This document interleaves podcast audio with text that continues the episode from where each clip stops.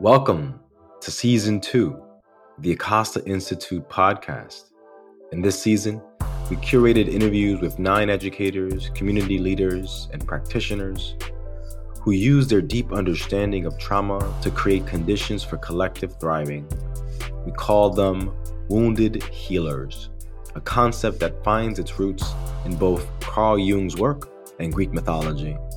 For Jung, the wounded healer represented the sensitivity and understanding of one's own wounds and how this informs helping others to heal and transform. In this interview, we sit with Dr. Yolanda Sealey-Ruiz, poet, award winning professor at Columbia Teachers College, and creator of the Archaeology of Self Racial Literacy Framework. How does healing and education converge? It takes me back to kind of the original definition or purpose of education, which is actually to bring out of darkness into light, right? If you look at the etymology of the word, that's the intention. So for one to be educated, ideally was to move from a space of ignorance or not knowing into a space of enlightenment education. And so when I think about healing, and I think oftentimes when traumas happen to us, whether it's traumas in the classroom or traumas in our lives, what we usually do is sort of suppress it, right? Don't deal with it because it's so hurtful. And the idea of healing, particularly when we talk about trauma, abuses, is to open up space to face it, to recognize how it has impacted your life, to shed light on it, and to move towards in a plan of healing with it, meaning that when there are certain things that spark that memory, that if you go through a process of healing, uh, it doesn't take you back into a deeper depression or a deeper sadness. You actually can create mechanisms. You've learned, you've educated yourself on how to navigate that pain and that trauma. One needs the other. I think there needs to be an education of the self, an education of your trauma, so that you can heal. Growing up in the Bronx, there's a lot of pain in classrooms. You know, teachers, unless you had exceptional teachers, and I had a few, they didn't really believe that we had potential. They really didn't. I'm sorry. I'm, I'm the, the racism that they uh, were whitewashed with, invested in. Many of the teachers I had, now that I look back with this knowledge, just came in, got their paychecks, got on their train, and went home. And as a result of that lack of belief in Black genius, that lack of belief in um, who we are and what we would become, exacts pain. It's violent to have teachers say things to you that insult your soul when you're nine and 10. That's the beginning of that trauma. So when I think about again how I came to this, I think, and and of course poetry, uh, that's part of my mechanism for healing. I write to free and heal myself. That in the writing, in the excavating of these uh, traumas, the writing allows me to work towards my healing. And so, if you look at writing as fundamentally connected to classrooms and education, it's a tool it's a tool that we learn in schools. You learn how to write, to express yourself. It's a natural thing. It's a natural space where, for me as an educator, how can I use my writing? How can I use my knowledge about the genius of Black people and Brown people and others as well? How can I use that knowledge toward helping the actual students heal when their souls have been assaulted? And also having the teachers heal. Because if you are thinking that way, you're not free. You're also in bondage. That's also violence for your soul. And this, as Sister Elder Toni Morrison said, if someone has to be down on their knees for you to feel tall, then there's something wrong with you. So there's this pervasive sickness, and racism is at the root of it. And there's no place that is more evident than in schools, and particularly schools where Black and Brown children go healing is a necessary tool because we know the violence that's happening in those schools. So automatically, we know that as a teacher, you need to be some sort of healer. And if you're not healing, you're perpetrating the violence. A lot of times people are in pain, in exact pain on one another because we don't have self knowledge. And I'm talking right here about my black folk. We're not taught how great and genius we are in schools. So, where are we going to get it, right? Unless you have a parent who is um, conscious, most black and brown children do not get, number one, uh, multiple histories or true histories, and they often get deficit histories of who they are. So, for me, once I began to come into consciousness about what it means to be black and my ancestors and their brilliance, the consciousness led to confidence. The confidence leads to like a self love. So it is possible for me to examine and to have self love and at the same time recognize my trauma. In fact, my self love encourages me to recognize my trauma so I can heal it. So it's not a, a either or, it's a both and. and. And that's what it means to be, I think, the healing wounded or wounded healers. Those who have been wounded those who have been hurt understand and, and are working towards their healing understand the importance of doing that healing and then they want it for others. I want people to be at peace. I want women in particular to feel self-love and to know that they're worthy. That's what i want and i desire. And so if there's any way that i can share my story through writing to get others to think about well how have i treated myself in that relationship? When did I ex- express self loathing just to get the love or affection of a man or another woman? And how do I interrupt that? And if somewhere in my writing I offer a portal for someone to see that, that's the work of a work of a wounded healer, I think. And we're constantly healing. It's not a destination.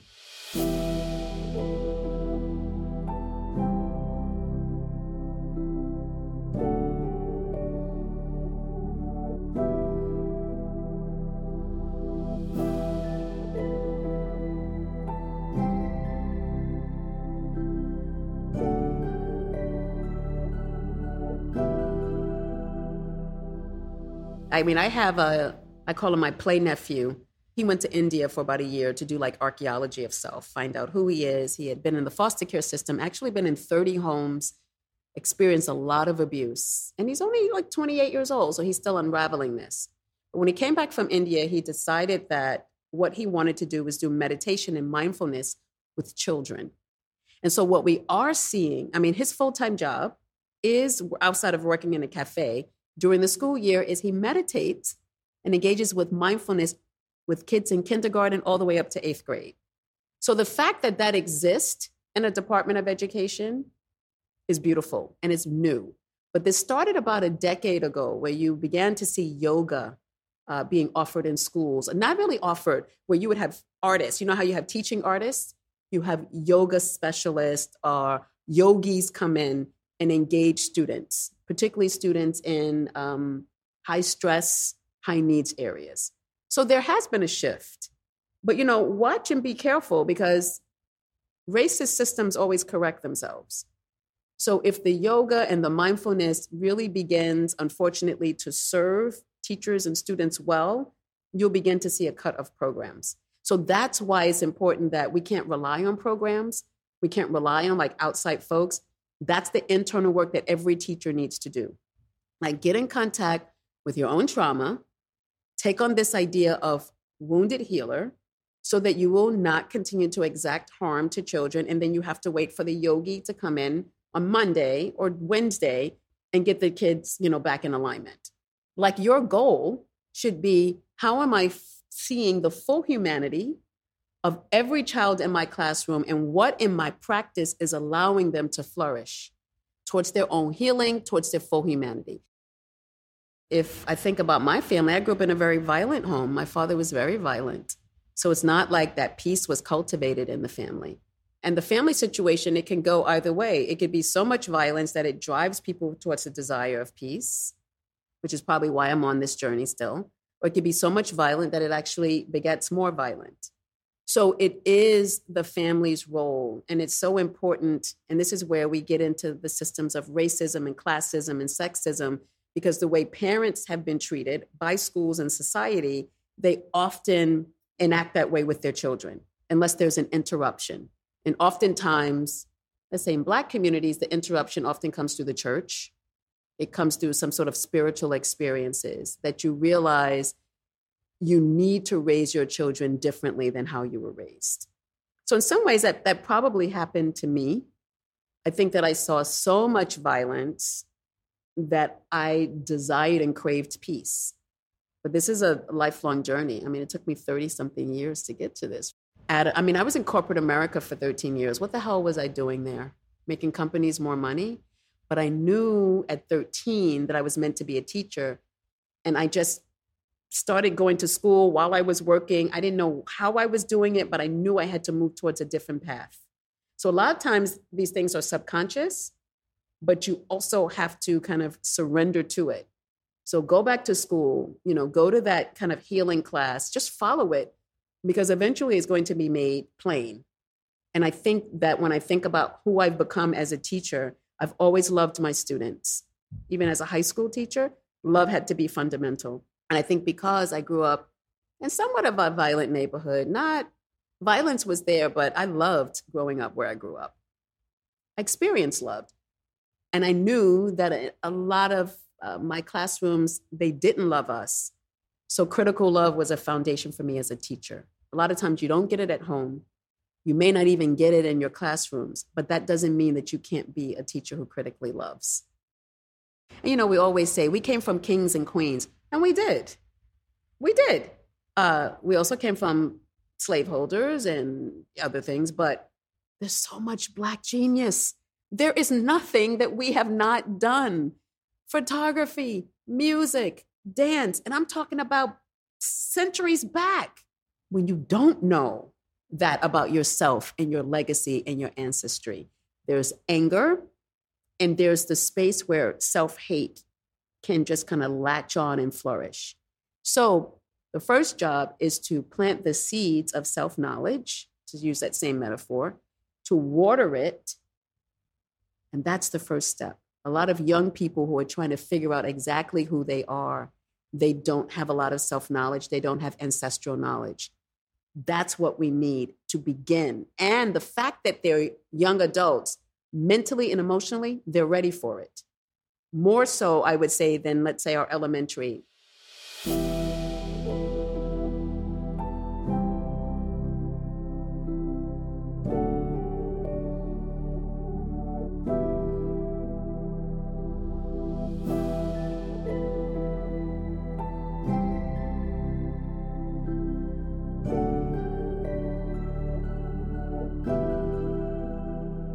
So it's actually um, a ripe and wonderful time to begin to open up that consciousness, which will be the beginning of self healing. It's not just one path. You also have to create safe and brave environments for them to take risk, for them to talk about some of the risky things that they're doing that comes out of sometimes self loathing. So there has to be a space where there's conversation, first build self knowledge, then creating a space, whether it's through photography or art. I love using the arts where they begin to explore some of those stories that they have deeply embedded. So there has to be this excavation process, but it's all towards self knowledge, leaning towards self love and consciousness. And that's perfect for the high school age. Perfect. Once you start giving a different lens and a frame, it's the gift that keeps on giving. So I wonder if, let's say, through art or photography, how do we introduce centuries old or decade old photographers. I was looking at this brother, his photography thing where he took pictures of people in the 1980s and then photographed people 30 years later.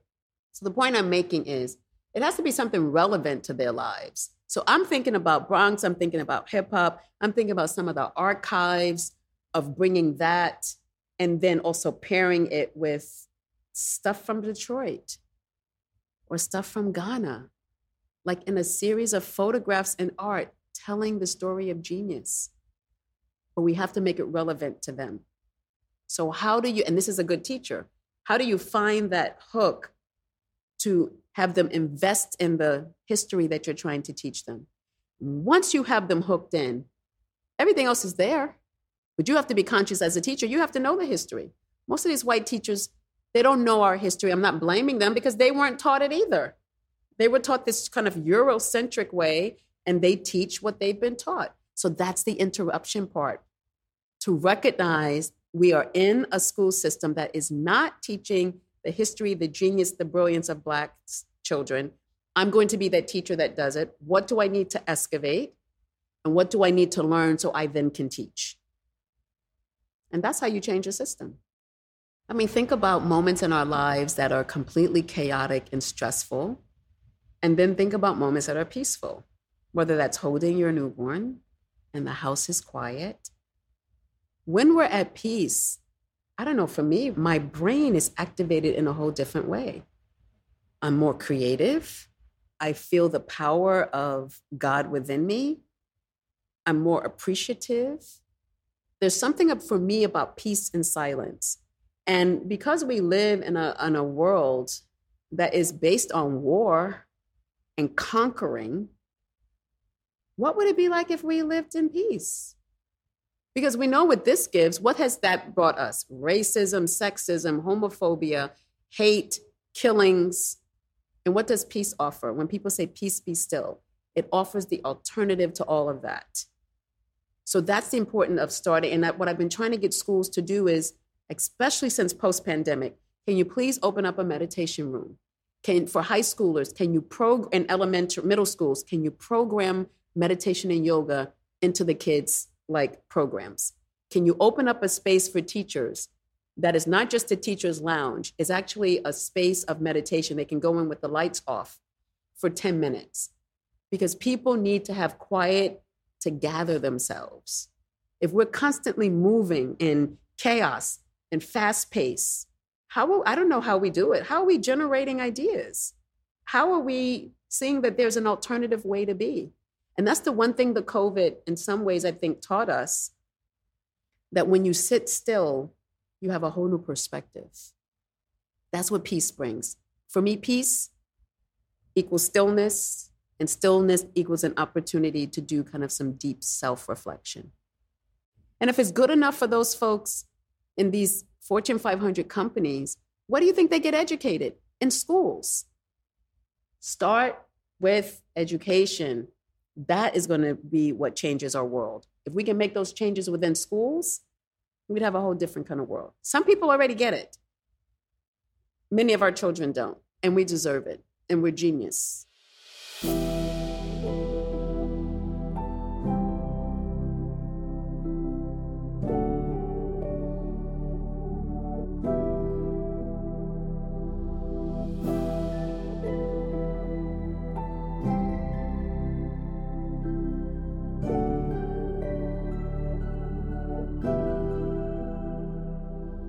I live in a space of hope. I mean, that is education, actually, right? That's why I left corporate to be in a space where I think I could affect change. So, what's my hope? My hope is that people continue to interrogate their racism. My hope is that what we've seen from COVID 19 and what was so, what we knew for four centuries, but some people came into consciousness January 6th and during the Trump years, that people continue to deepen that uh, knowledge and get themselves out of the prison of racism and sexism and homophobia that they're in. That's my hope for the world. How I intend to contribute to that is the work that I'm doing in school systems. So some people call it diversity, equity, inclusion, and belonging work. Some call it anti racist work. I call it work of humanity. I'm trying to get folks, particularly teachers, particularly teachers of Black and Brown kids, to see their full humanity. And when they can do that, then they can see the full humanity in themselves. So I guess I'm trying to be a warrior for humanity. What's for me is to continue to live in this way because life will always be happening. There will always be unexpected things. And particularly as a parent, and as my daughter gets older and goes out into the world, I don't want to worry. I don't want to have that kind of energy around her. I want her to move in knowledge and safety, security, and peace. So where I am right now, I just hope that I can deepen this. I'm certainly midlife. I am I continue to be open to love, right? That's the beautiful thing. So I'd like to be in a nice, loving, kind relationship where that person recognizes their power and their love and their peace and that we can have a peaceful, loving relationship. And I say this to my mother and my daughter all the time I just want peace. I'm going to continue to live my life of consciousness, of love, of truth telling, and of finding peace. That's what's for Yoli. Thank you for listening to season two. We invite you to reflect on the many ways in which you are a wounded healer yourself. We want to thank Paper Monday for helping us curate these interviews and the photographs that accompany them. We want to thank Dike and Jo Barratt for the sound engineering. And thank Maria Tan at the House of Thriving for co producing this season. Stay tuned.